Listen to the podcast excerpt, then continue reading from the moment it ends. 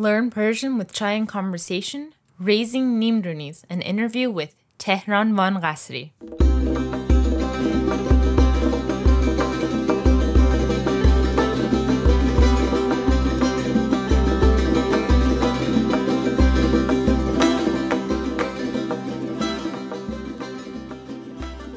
Hello, my name is Layla Shams, and today's interview is with Tehran Von Ghasri, a half African American, half Iranian comedian who reads and speaks Farsi fluently. I originally wanted to interview Tehran to ask him about being raised in a half Iranian family and how his father managed to keep him interested in the Persian language and culture. But our interview happened a couple weeks after the Black Lives Matter movement erupted in the United States and all over the world following the death of George Floyd. I had a lot of questions about his unique perspective of being half black and half Iranian and particularly about the role of Iranian Americans in this movement. I learned so much from our conversation and hope that you will too. Let's get right on with it. So, Tehran, thank you so much for talking with me today. Thank you so much. I hope my introduction is amazing, by the way. I need an amazing I don't want I don't want a normal introduction. And I'm I'm gonna tell you something, Layla. Yes. Um, I'm actually very upset with you, and I'm actually kind of annoyed. I've gone through your shows and I I have to admit it's actually very hurtful and disappointing, and I'm not gonna lie. What what's been hurtful and disappointing? The fact that you have a show called Raising Nimrunis and you have not had me on this before. I am exactly what your show is. Like, how have I not been on? This show, there's something. This is something. You're biased, prejudice, something. There's got to be a word for what you've done to me it, it, honestly, I might start a protest over this. This Here, is actually really hurtful. Here's my excuse is that I wrote you and you did not write me back and maybe I used the wrong channels. I did think of you immediately when I started this project. So this is not my main podcast. I have a podcast about teaching the Persian language and uh, I've just started doing this series recently. So this is this will be my 8th episode. You will be but I did write you from the very beginning. So and eight, didn't receive. Seven other people got on the show before me. Hold on, where did you write me? How did you write on me? Facebook. On oh, Facebook. Oh, you hit me up on Facebook. You well, thought you could get me by sliding into my DMs. Is I know that... you're right. You're right. You're right. Okay. But we're we're friends on Facebook. We've been friends with on Facebook since your video came out uh, 11 years ago now. Can you believe that? About you and your perfect uh, Persian speaking Sure. So so, so, so we are that's where we were connected. Anyhow, okay. So I made a decade a ago, a decade ago, we became friends on Facebook. That's uh-huh. great. And then you contacted me on Facebook, which by the a way, I have later. five pages, a fan page, all the right. things. And how did you eventually get in contact with me? How? Mistakes were made. Mistakes were made. there are good and bad people on both sides. I've heard the speech. All I'm saying is, next time you have a show about Nimrunis, uh-huh. it should uh-huh. just be. Actually, I should be every show. That's all That's I'm saying. True. It's true. I should just be every show. It's true. You're the model Nimruni, which okay, let's get right into it. So, so this show is called Raising Nimrunis, but you are an actual Nimruni and can you tell me about your background for those of our audience who don't know you? What is your what ethnicity are your parents? Where did they meet? Where did you grow up? Sure, I get it. Uh, what are you? I get it. I've heard the "What are you?" question my whole life. So, my father is Iranian and my mother is African American, and I am from born and raised in Washington D.C. Now, it's very important that you understand that I was born and raised in Washington, D.C., because Washington, D.C. is a very interesting and unique place. It is a combination of education and streets, it's a combination of different diversities. Washington, D.C. is is the American concept come to life, all in one little city, right? So you have a lot of different people from a lot of different backgrounds all in one area. And then inside the city proper, of course, which used to be Chocolate City, you also now have this battle of gentrification. So the reason I bring this up is because with all of these things shaping me, it is no surprise I became who I became. I had no choice. I was caught up in these worlds, not only by design, but by demographic and location. It's like nature and nurture. We're like, you need to be this bridge between worlds. Wow. Well, so how did your parents meet? My parents, a lot of people always assume that my my my father is like the Persian Martin Luther King who's just fighting for civil rights and and is so progressive. And so they just met in college. They were like uh, you know, a guy and a girl who met in college. Of course, the the story of many Washington D.C. Iranian diaspora, where Iranians went to Washington D.C. for educational purposes, and they ended up being trapped there because of the 1979 revolution. So my father and my mother they met in college there, and they got married and had a kid, and their first one was me. okay, so how? What was your experience growing up learning Persian? So you, I, I, just want to put it out there. There's lots of videos of you speaking Persian. You speak perfectly. Um, the videos that you've been putting out lately, I've had to, you know, write down the words you're using because you have an amazing vocabulary. So, what was your experience growing up with the Persian language? So, you know, it's it's. I love how you call it Persian because that's what it's called in um, in the Western world. I do call it Farsi, and I'm sure you're okay. Be, I love that too. I, I, I love that you oh, do that. I'm so glad you're not annoyed by that because no. I actually had oh. a very intense conversation with several people regarding this. I call it Farsi, and and I'm proud of it being Farsi. I don't need to call it Persian in Same. order to connect to this historical background that makes uh. makes me feel better than.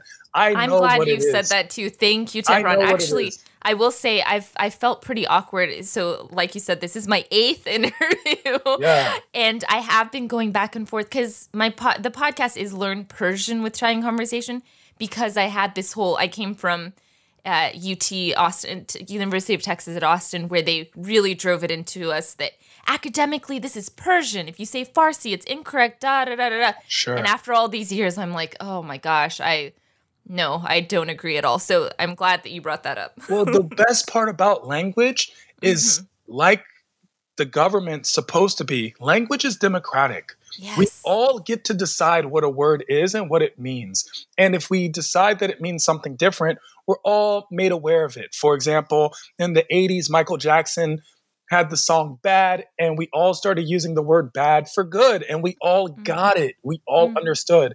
And I know academia has a very strong role and purpose. At times, however, they neglect the power of pop culture and they neglect that democratic process. And so I there are people who are like, no, it's Persian. And I'm like, if I say Farsi and enough of us say Farsi, then it's yes. just Farsi. Yes. It's very simple. Thank we've seen you. this we've seen this happen many times. We're watching it happen right now in the the battle of is it African American or black? I mean, we've seen it happen. It's okay. We can we can I I, I am so proud, which is different than having pride by the way. I'm uh-huh. proud of my Iranian heritage and my culture mm-hmm. and I understand that Iranian does not mean the government. It means the people and it mm-hmm. always has. And so I don't need to impress upon someone a cultural background that means greatness. Mm-hmm. I say it because it means greatness even today. Wonderful. Well, great. I'm glad you brought that up. uh, but then back to the original question then, what was your uh, experience growing up learning Farsi? Yeah, it sucked. So here's the thing, right? yeah. My my father of originally did not teach me Farsi. He was practicing his English. He he wanted to learn English, and so he spoke to me in English. And then one day he basically he basically switched it up, right? So a lot of people don't understand. My father's actually a very um, wonderful person. He he actually created this technique, much like how you teach people Farsi. Um, he created a technique to teach kids different behavioral patterns, including Farsi, and it's called Tusari. So Okay. با تو سری بابام منو آدم کرد. So which is basically just hit you in the back of the head, which is my my way for his abrasive, abrasive switching up of going oh. from English to Farsi and saying we speak, obviously, English isn't working out for me. I'm going to speak Farsi, and all of my children are also going to learn Farsi. And it was very important. It was something I didn't understand as a kid because as a kid, we don't, sure, we learn, but we don't specifically like to learn. We just want to play, which is why now when we look back, we wish we had gone and taken school more mm-hmm. seriously when we were kids. It seems so much fun now that we're adults. Mm-hmm. So as a as a kid, every Saturday of mine was dedicated to learning Farsi, and every day my father actually specifically said, if I don't respond or ask for something in Farsi, I wouldn't get what it is that I wanted. How it old were you when this switch happened? It was around it was around the age of 5. And interestingly enough, I had no I had already I had already absorbed a lot of Farsi. So I actually spoke Farsi pretty decently on my own without being taught Farsi. And mm-hmm. a lot of different factors came to play. So, one of the factors was music. Mm-hmm. Listening to Persian music and listening to it in Farsi, and I was like, I like this. This song is so fun. I have such a good memory of it. I wanted to understand what they were saying. Second of it, second of all, was watching uh, I, I would watch Madrasa Musha and all other Persian uh, cartoons and kid shows. And I was interested in understanding if you make language fun, kids will respond well. My mm-hmm. father uh, didn't realize he was making it fun. He was just doing it to teach me without mm-hmm. without realizing it was also that there were parts that were fun. So my experience was I wanted to understand. And then my father said something to me once as a kid that I didn't understand until I grew up. گفت درد دلای خودم رو میخوام بهت بگم من تو زبان انگلیسی نمیتونم بفهمونمت. Wow. Okay. So he basically wanted to be like, if I ever have to tell you what's on my heart, I can't explain it to you in English because you won't under I can't express it to you effectively in English for you to understand. Wow. And that's why it was so important for him, for me to learn, not only so that I could I could remember my cultural heritage and uh, ancestral background, but also so that I could communicate and connect with my father on a loving, intimate basis. Wow. Well, why did it take him until you were five to figure that out? It actually was a process of he was practicing his English. So while he would speak Farsi at times, he he was speaking English and he also thought that he would confuse me. But the truth is, children, children's learning is so expansive that as a child, we are able to pick up everything. And the truth about language is it's never too late. Your brain never stops developing, learning how to speak a different language. You may become insistent on a pattern, you may become consistent with a, a, type of way of saying things, but the concept of language can happen at any time in your life. It's just about application, immersion, and fun. Okay. Well, so how how did he do that? Do the switch without you becoming resentful? Because I'm sure there was a lot of resistance on your end, right? And that's and what. How old were your siblings at this time too? You said. So at that time, uh, my siblings were maybe three and one Okay. For those two, and you then were the oldest. There okay. were two others. Yeah, so I was the first. I was the original. I was the original. okay. I was the original archetype. Then they try to make you know mini me's, but it, they didn't work out as well. but I still love them. You know, we still accept them. We still love them. We appreciate their existence. okay. Yeah. So, what kept you from becoming resentful? Basically, it became the lack of choice, right? You see resentment in American kids because I swear American kids are giving given way more choices than us, mm-hmm. right? Mm-hmm. Like American parents do something that is so rare in the in the in a Persian family, American families will be like, "Hey, honey, what do you want to eat for dinner?" And they Yeah, ask yeah. the kid. They ask the kid. What I I- was shocked when I first saw that. Like, what what do we want to eat? What do you mean? We get to choose? What is this a restaurant? I've never been. I've never been here. Usually in a Persian family, you're just told what you're going to eat for dinner and you eat it. There is no choice of whether you like something or not. It's Definitely. are you going to die from hunger or not? So you Mhm. You kind of tend to to to uh, accept something when you don't have a choice. Now, when it's something that's tyrannical, it's called oppression. When it's something which is actually, I, I promise you, if you really start looking up uh, tyranny and and Persian Persian families, you see a lot of correlations yes. the only the only difference that exists that makes the biggest switch is love. There's love in the Persian family that's that is uh, that knows no bounds, and so that's the only difference. However, if you start going through the rules of tyranny, you're you're looking up Persian Right. Baba. Baba Baba is basically Stalin. You know, Right. even the mustache. This is the guy. You know. It's true. It's true. Well, so he was. So he basically said, "I'm only speaking with you in, in Farsi." Is that right? in right? Farsi, yes. Okay. And then what? What about when your mom was there? What would what would you all talk speak together? So a lot of people always ask if my mother speaks Farsi, Mhm. and she doesn't. She doesn't Okay. speak Farsi, which is why they're still married. Because if she understood what he was saying, I don't know how this would work. If they understood each other, this could go wrong very quickly. I mean, that's just generally about marriage, right? Anyone. That's that's why that's why I feel like if we start looking up percentages, I think we'll realize that couples that talk together break up. Like that's yeah. that's like how it works. But uh, in seriousness, you know, a lot of people give my father a lot of credit for me being able to speak Farsi so Mhm. well or just being so knowledgeable about the Iranian culture and community.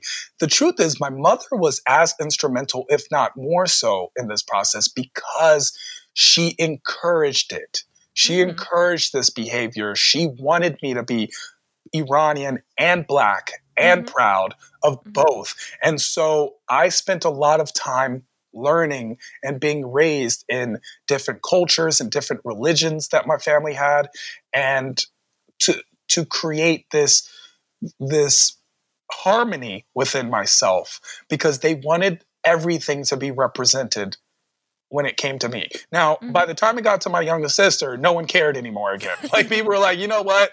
My youngest sister just thinks she's white. Like she's not she's just like, what? Her name's even her name is Tina. Like they stopped with ethnic names. Like they were over it. So Well- like by her, by the time the youngest came around, they were just like, you know what? You know, honestly, Tina, and go, just go, just go. You know?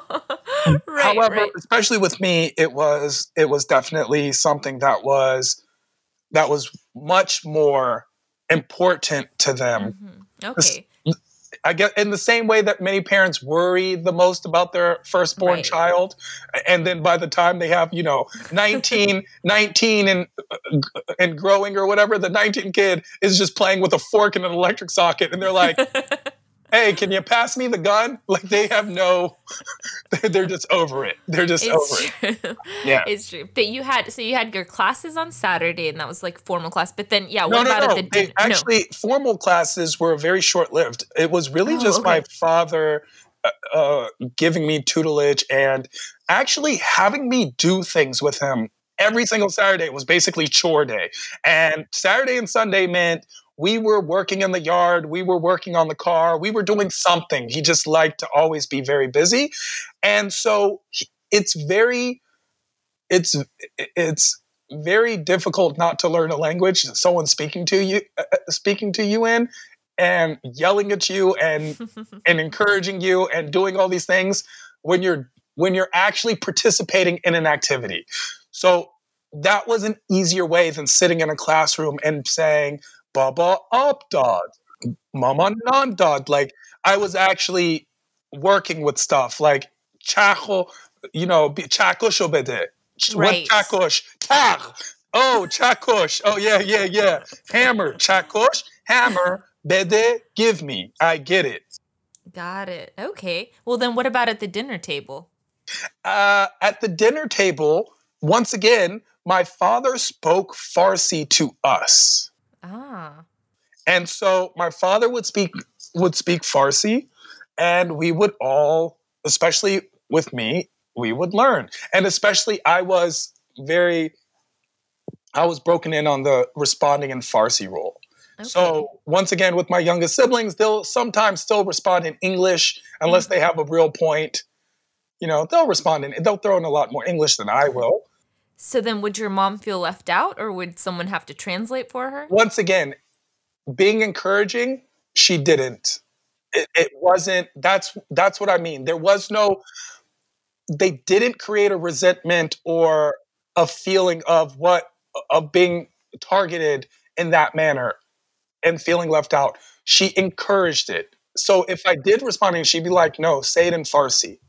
Got it. Okay. Okay. And that's that was a big thing. And we see that sometimes in mixed homes, the opposite happens where if even if you're in a mixed group of friends, a group of people will say, "No, speak English," you know, or they'll yeah. shame you for speaking another language, which you don't realize is shaming or microaggression because they also just want to be included and sometimes can feel left out in this matter. However, thankfully my mother made sure not to do that. Interesting. Okay, well then what is your tip for, you know, a lot of us here are married to non-Iranians and trying to raise bilingual kids and you know, of everyone I've interviewed, no one has been able to do it like your good friend Maz is having a hard time with his kids and everyone else as well, especially the fathers, I would say. So what would be your tip for people in a half Iranian, half other relationship, have, raising kids?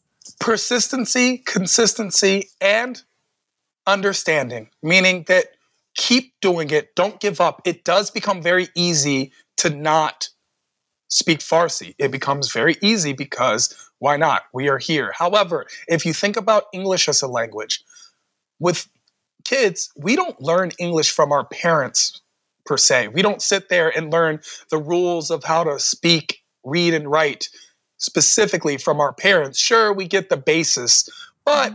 let's be honest, our parents' grammar isn't great, right? Mm-hmm, so mm-hmm. they're not teaching us, and English is a very difficult language. Farsi is not. Farsi is actually not a very difficult language. So mm. uh, it isn't. There, there are no, there are no genders in Farsi. There are simple rules. Even writing, reading, and writing Farsi it's a phonetic language, so yes. pretty much you know how to read and write. Sure, there's a difference between um, Khodamuni speaking and Kitabi speaking. However, that's something you go along and get along, especially if you read a lot, you'll learn. Right.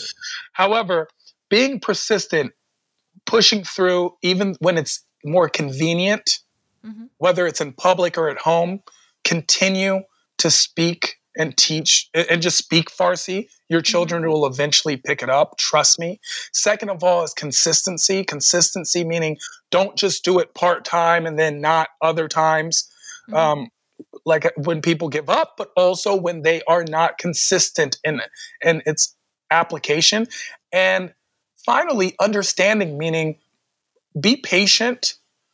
Also realize that if someone says, like for example, a, a lot of Persian people have this thing where if I'm speaking to someone and I'm like, Bale, darah darim tuhuna. And they'll be mm-hmm. like, I, I don't I don't understand. No, darah, darah, darim tu kuna, kuna. And they'll be like, no, I don't know. And it's like, yo, you understand, kid.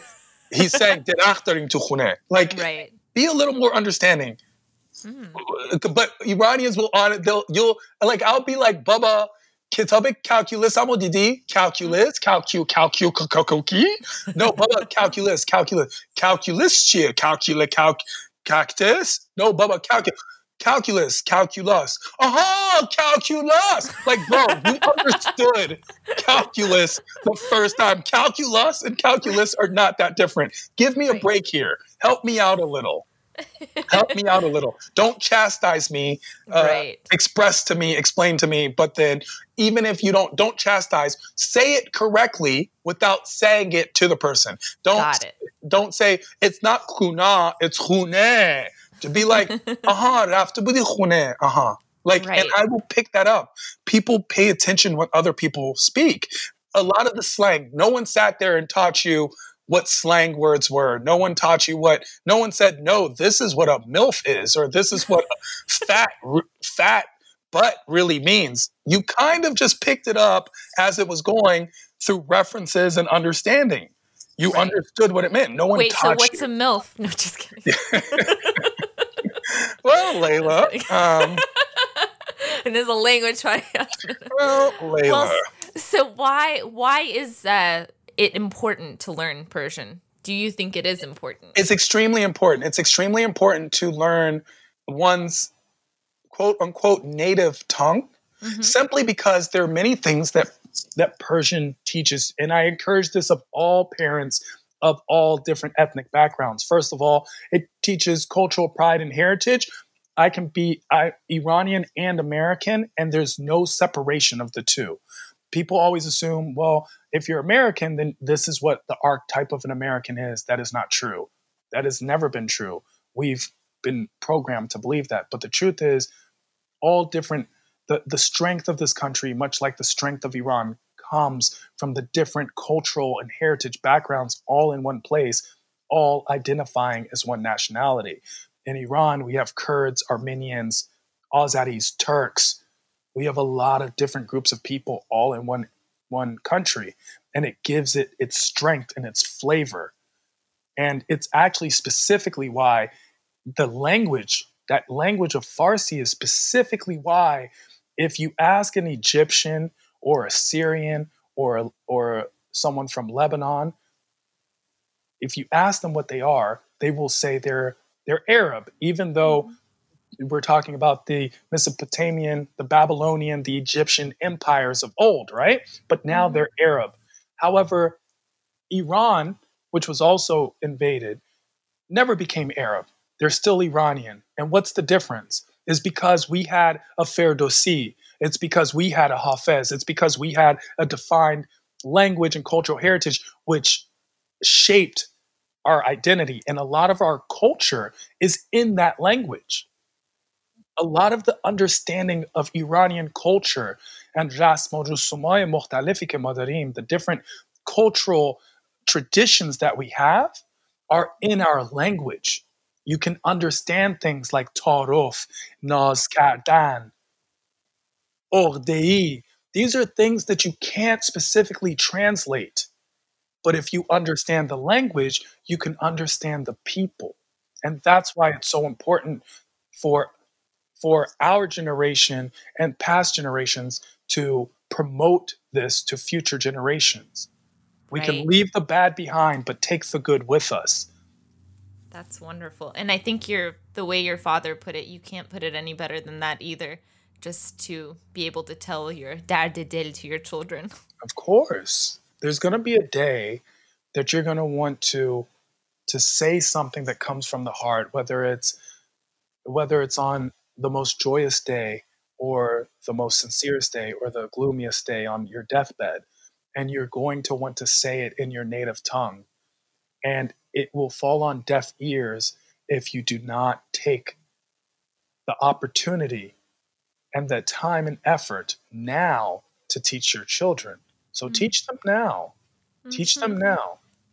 Don't wait. And even if they're they're resentful and and they are defensive and fighting back that's how we feel about everything we're taught we feel the Mm. same about being taught the words thank you and you're welcome Uh, say thank you Uh.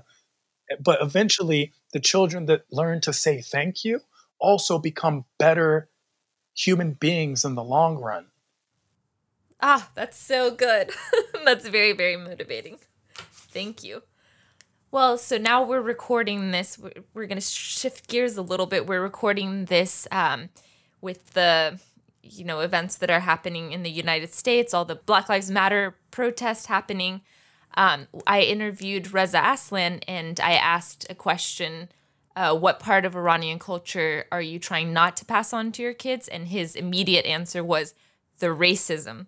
So I was wondering if you can respond to that as someone with your unique perspective of being half Iranian, half black. Have you seen that a lot in the Iranian culture in particular? Racism is a worldwide problem, no matter where you are. And unfortunately, Iranians are no different. Now, while originally Iranians were actually very progressive in their thoughts on concepts such as gender and, and racial cultural differentiations, unfortunately, one of the globalization factors has been race and Iranians can be very racist. A lot of Iranians are are defensive of that, and when they become defensive, I understand accountability will always feel like an attack when someone's not ready to accept responsibility. So I understand. However, in a culture that called Asian people Chesh Tang for the longest time until very recently, which just means tight eyes, we should be aware of our racial and and cultural prejudices and biases. And I express this to Iranians all the time who are defensive about it. Iranians, and I express, I explain, I have to explain racism. And they're like, well, Iranians aren't racist. And I'm like, yes, uh, this is racism. When your daughter brings home a, a white guy and you're okay with it. Sure, it's a little different, but you're okay. And if your daughter brings home a black guy, uh, people will call her a whore. That is racism. Are we aware of this? Have we seen this before? And the answer is yes. And we should be aware of this because a lot of people from Iran will contact me and say, well, we're not racist. And I say, let's ask the Afghans who live in Iran right. if they think Iranians are racist. Let's let's ask the Afro-Iranians in the South, right, who are called who are called blackie and burnt all the time, and and burnt black, siyah and all these words. Let's ask them if Iranians can be racist. Right. So racism is is no stranger to Iranians. What we can do and this is a major thing people need to be need to understand is simply be aware if we're aware of a problem if you're an if you were an alcoholic the first step the first step is not rehab the first step is not an intervention the first step is for you to be aware that you have a problem mm-hmm. and so all i ask of iranians and my uh, fellow hamvatan i simply ask be aware that there is a problem. Do not mm-hmm. deny it. In Farsi, there's this saying, there's this old saying, and Farsi, of course, is one of the oldest languages still in use today. It's one of the most mm-hmm. beautiful languages. And it's so poetic in nature. It's not mm-hmm. exact, which is why laws in Farsi never work. Mm-hmm. And also, by the way, they have horrible terms for for political affliction. Okay, everything is basically zolma. Like, what's oppression? Zolma. What's tyranny? Zolma. like, there's no real. So zolma and zulbiya sound alike. You know what I'm saying?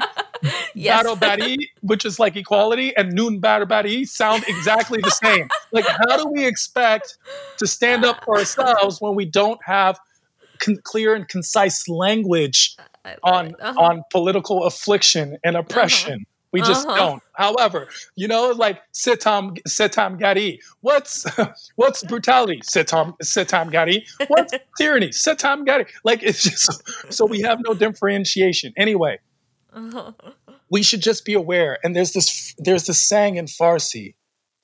کسی که خواب هست میشه بیدار کرد ولی کسی که خودشو میزنه به خواب هیچ وقت بیدار نمیشه which means so one who's asleep can be woken up, but one who pretends to sleep can never be woken. So I ask my fellow Iranians to be woke. Stay woke. Wake up. Wake up to the good and the bad of Iranian culture and society and let's work together to remove the bad. We can. If there's one thing that protests show you, not today, but historically, that people have shown you when groups of people get together, anything is possible. It can be good or bad. It's up to us. So let's focus it on good. Oh, I love it. I love it. And I've realized like it seems like Indian Americans, I don't know if you've noticed this, have been doing a lot of work lately. I've, I've been seeing a lot of resources from them coming together and really, you know, talking about racism in the Indian culture and and I've seen less of it in Iranian in the Iranian diaspora, but I'm seeing a little bit more. The videos that you're putting out, I find very, very helpful. So thank you for doing that. Um, thank you, you for any, sharing and caring. Yeah, no, wonderful work. Um, and, and like you said, a lot of vocabulary that I've been learning that I guess it's it's limited amount of words as you're saying. But um, are there any other resources that you recommend um, Iranians specifically look into? Yes, there's this wonderful, precious resource that exists, and I think uh, unfortunately people don't utilize them as much. They're called books, and what people can do is read. And if uh, how do you how do you read, spell that book book book book book book, book okay book book book not bush book b o o k okay okay okay I wrote that right next to milf. دوستان عزیز کتاب بخونین مطالعه کنین مثلا Iranians are amazing at being experts on things that they've never actually read about. Yes, yes. Uh-huh. I have seen many people in general, but Iranians specifically, go from helicopter experts to epidemiologists to civil rights leaders and and experts in three in sh- three short months. and yet, when I ask, "Have you ever read a book on this subject?" the mm-hmm. answer is most often no mm-hmm. even on Iranian history itself yes. Mm-hmm. and the politics in Iran, very few times have I communicated with someone on these matters and they've actually read a single book about it. Hmm. Experience is great. And this happens in every community. I feel the same way eh, about the African American community when speaking about racism. I understand that many people have experienced racism, but how many people have actually read about racism, African mm-hmm. American history, struggle, and and the history of racism in the United States? Be aware, read. We can all, we can all, for the most part, read. Thankfully, the literacy rates in the world are the highest they have ever been. We all can read because we all read memes and and articles and and editorials all the time and we read the subtitles of the little clips that we watch that convince us as confirmation bias of one thing or another, but we can all read facts and mm-hmm. we can read actual experts. That was one of the biggest problems with coronavirus. People are like, why? Well, why didn't we know about coronavirus? We did.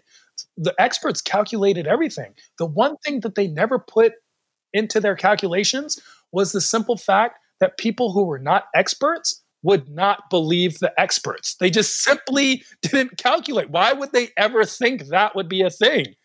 Like a, a, guy who went to Harvard and Oxford, and I'm not saying education is the only way to determine if you're right. However, this is a person who's put, you know, a young man or woman who's put and dedicated their entire lives to a subject gives you an opinion, you should probably take it a little more serious. You should probably go, hey, I, I went to DeVry and I dropped out. Maybe this guy knows something more than what I know about this subject. So if we all just read more and study more and educate ourselves, most of the problems of the world can be eradicated with actual education, not biased education, not confirmation bias, actual education.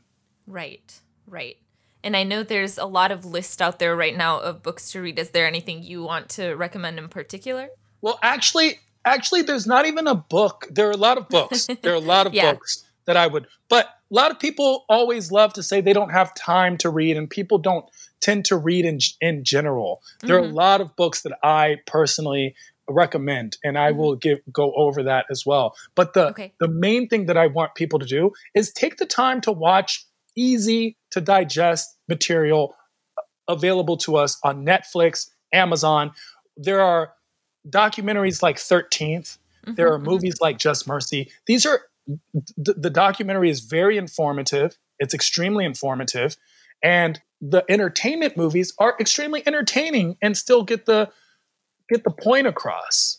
Okay. And I, and I and I feel like some people just because everyone had time to watch Tiger King, right? Everyone watched Tiger King, right? So everyone had time to watch 13 Reasons Why and and Friday the 13th. Well, how about just let's let's watch 13th, which is uh, an extremely amazing, wonderfully done documentary. But as far as books go, there are books such as How to Be an Anti Racist. That's a very good book. Um, just for something where to include Middle Eastern diaspora, there's a book, I believe it's called When They Call You a Terrorist, a Black Lives Matter memoir. Whoa, okay. I haven't That's heard a, of that. That one's a pretty well, these are all there's a lot of new books. If you want to read something that's more um, in tune, you can read things like If Beale Street Could Talk. That's a James Baldwin book. I believe it was done in the 70s. Um, so you want to talk about race is a good book that's that's new. The New Jim Crow, that's an excellent mm. book. The New Jim Crow. I'm just going over books that I've read lately. Uh. Mass incar- incarceration, because we don't realize the school to prison pipe- pipeline that exists. A lot of people are not aware of that. They are not aware of, and, and I want to express this in ways that Iranians can understand. Okay. So let's say I was having a conversation. You uh, you were having a conversation as an Iranian. You were having a conversation with someone who knew very little about Iran, had basically only seen it now and then on the news, and was talking to you and trying to suggest to you how you can fix Iran and all the problems of Iran. You would right. be very annoyed. You would mm-hmm. be like, you don't know anything. He's like, well, I've seen it on the news. I know enough. All of your people are busy burning American flags because that's a misperception that many Americans possibly have of Iran. And it's clearly very far from the truth. Mm-hmm.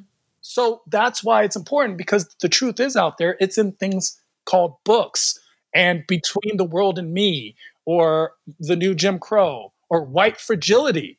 All these are books that we can read to understand the facts behind racism and the racist history of the United States. So, and, and, when people in Iran have a hard time understanding, well, America looks like it's amazing, and it is. Listen, America is amazing. I'm not, and I want to, I want to express to people this: I'm not anti-police.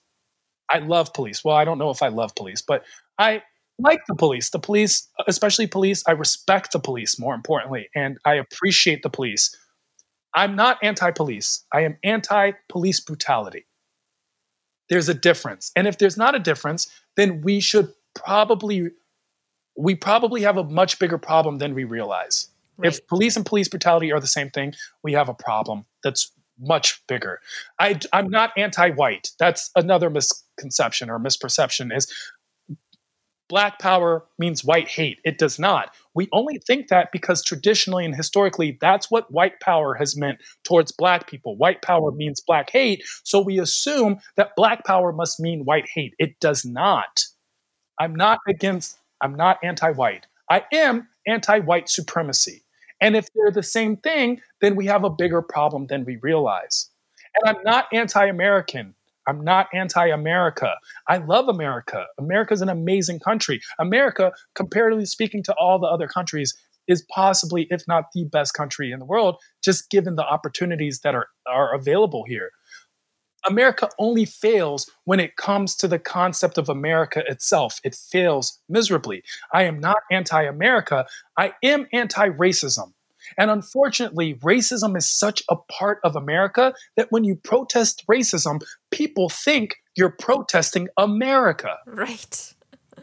so if right. you have if you had a bigger problem with the knee that Colin Kaepernick knelt with in the NFL than the knee that murdered George Floyd, you might be part of the problem. Be aware of it. Think about it. Right. Well, that's wonderful. I th- th- this is a little um, different topic too, but have you looked into the history of Haji Firuz. Uh, do you have any feelings on that? Of course I have. Okay. Haji Firuz. Haji Firuz is one of the most amazing, beautiful parts of Iranian culture and history, and yet it is steeped in racism. Now, mm-hmm. here's the connotation. When we look at Haji Firuz now, especially us in the diaspora of the West, we're looking at it with a lens of the Western diaspora. And so we look at Haji Firuz as if it's much more racist or it is racism incarnate. And it is not. It is a tradition that is old. It is an old tradition, 3,000 years of Haji Firuz. So it's nothing, it's it's not the blackface that we're used to now. However, however, and this is the point I like to make, we are now awake. We are now aware. So let's now be sensitive and understanding and empathetic and and we realize we realize now that Haji Firuz is racist and it is racism and blackface is inappropriate. We realize that now. It's happened before. It, it's happened with the swastika. Hindus had right. the swastika for thousands of years. Thousands of years. It was their design, the swastika, the design that meant good fortune and positive energy. And then Hitler and Nazi Germany perverted this symbol into hate and committed atrocious acts of genocide and murder under its design. So today, no good person would wear a swastika. No good person would wear a swastika and go, but wait, I don't mean hate, I mean good fortune and positive energy. Okay. No yeah. good person would do that. No reasonable good person would do that because we're all aware now we all know. So anyone who wears that design knows what message they're giving out. This is the same with Haji Firuz. This is the same with All Lives Matter. This is the same with any instrument of hate. They're not the same. The swastika is much more extreme and worse, but they come from the same place, and that's a place of hate and racism. So, okay. yeah, I love ask, that. I love that explanation because it is. So are are we saying that like do we know that the origins are racist or is it a racist origin or are we saying it doesn't matter at this point this is our understanding of it and so not only change. do we know that the mm-hmm. origins are clearly from slavery okay. we know he sings a song about it. Right right yeah definitely. Yo arbab is not something anyone wants to be called right? So it's like we, we don't want that situation. So the concept is we know where it comes from. We've made excuses and justified it for too long. So now that we're here and we are aware, it's okay. It's okay. We can have a Haji Firuz that does not wear blackface. It's okay. Right. we will be fine. When you put it that way, it seems like a very simple. You, you, I love it. Most of these things are very simple. Yeah. If people stopped getting triggered, they would understand right. it's simple. Let's take, for example, protests. What are mm-hmm. people protesting? A lot of people are like, well, what do they want? Do they want to end racism? No. Racism is an individual measure that is innate, unfortunately, in some ways, and taught to different people and generations, sure. We cannot end racism with a protest. What we can do is make people aware that racism exists. Do we have people that still deny racism or racist, racism exists? Yes, we do. We see it all the time. So being aware is step one. Step two, the system of the United States is racist. We know this because the Constitution was originally developed in, under a racist foundation. Then we have laws and regulations and policies that encourage discrimination. We know this for a fact. It's not my opinion. So, the end of systematic racism we would like to end systematic racism. Sounds very simple. You just remove or you remove or correct or rectify racist laws and policies and agendas in businesses and government entities. Very simple. And third, end police brutality. We do not want police brutality. We believe that police do an extreme, dangerous, and difficult job. It's a profession they've chosen. They get to put the badge on and take it off. I cannot take off my skin.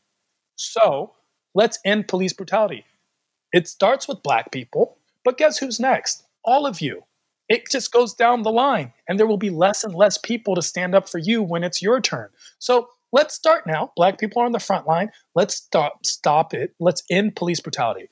So be aware of racism, in systematic racism, in police brutality. What's the argument? What are we right. arguing here? What, uh, no, let's keep police brutality. Ah, well, I, I can I can understand why someone might say that. I just think it's a very illogical request. and why is it important that it, it's in America? Because if America is the land of the free and the home of the brave, if America is the country that promises liberty and justice for all, and we're having this problem, then how much more should this affect countries like Iran, where people should be the most aware and come together and use this as an understanding that the three most dangerous words ever written are we the people. The first three words of the Constitution are the most dangerous words because the people have all the power. And a government should be afraid of its people, and a people should not be afraid of its government. I'm not talking about politics, I'm simply talking about principles. Mm. Beautiful. I'm nodding my head emphatically here. And and I know we started off this conversation by saying that we should have interviewed you earlier, but I'm so so happy that it happened now um, at this point. I've learned so much, Tehran. I've learned so much. I really, I really appreciate your perspective. I thank you for all these words that you've said. Um, it's definitely changed the way I'm viewing things and the way I feel like I can talk about things. So thank you. I appreciate you. And I always, there's one principle I, I hope people realize, whether it's teaching your kids Farsi or teaching your kids social justice issues, educate do not humiliate. And that's something that more people should do, whether it's speaking to one another, speaking to a friend, or even speaking to an enemy. Educate. Do not humiliate. We can all do this. And remember, even when I post, because people always, well, why do you respond to everybody or all these people and you're so patient? It's because they're not the only ones reading the words that I'm saying. There are people who are on the fence or people who don't know as much, or there are people who whose mind I am changing. And and that's all it takes is changing one person's mind. One person. I made the example of the candles in one of the videos I put out and I stand by it that when you take one candle and you light it, you now have a flame that can light other candles. And when you light another candle, from one you've made two, and the flame of the first candle does not in- extinguish, it does not get weaker. It's just as strong. Now you have two candles to light two more. And now you have four. And from four, you do eight, and eight is 16. And next thing you know, an entire nation, a community, a nation, a world of people are now lit with this fire of, of freedom and liberty and justice, a principle. And we can all make so much change. This isn't black versus white. This isn't us versus them. It's us versus racists. It's good people versus bad people. More importantly, it's good people versus bad thinking. And we can change this. We have before, we can again. I love it. And I feel it. I feel it's changing for sure. And where can people find you? Where uh, we've talked about your videos. Where's the best place to find you? Not on Facebook, apparently. In these streets protesting. No, yeah at I am Tehran all across the board. Find me on Facebook, Instagram, Twitter, TikTok. I'm I, I try to be on everything, of course. Find me at I am I A M Tehran T E H R A N. My name is Tehran. It's my real name. It's not a nickname. It's the name I was born with. And if you don't know how to spell Tehran, just watch Fox News. Just watch Fox News. And it'll pop up every every 14 minutes. It'll pop right up. So, I didn't think that this interview was going to end with you saying just watch Fox News. Okay, that that was the final message everyone. the the concept. I'm open to all things and and I appreciate it. By the way, in case people didn't realize from what I uh, what I said on this this podcast is I do comedy. So in case my comedy is really just a TED talk. So if you need me to speak in an event, no, I, I do comedy. So I, I incorporate a lot of my my thoughts and a lot of facts that people find hard to swallow into my comedy, but I do it in a very fun, acceptable, in, inclusive, enjoyable way because a spoonful of sugar helps the medicine go down. So good comedy makes you laugh, but great comedy makes you think. And I hope to provide great comedy for everyone.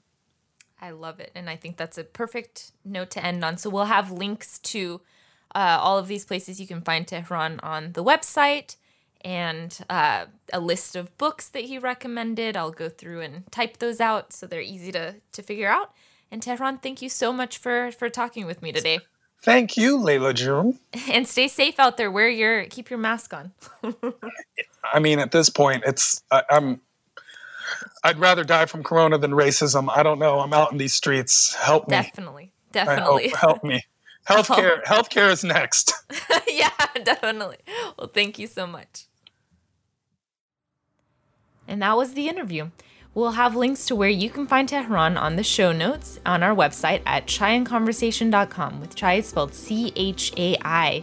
We have an active Instagram account where we post these interviews and all the work we do. You can find us there at chaiandconversation.com. Again, chai spelled C H A I. And the main thing we do is teach conversational Persian in the way Tehran talks about in this interview. We teach you how to communicate. That's our only goal to make it an inclusive and joyful experience and to help you connect with fellow humans. So thanks for listening, and until next time, this is Layla Shams signing off.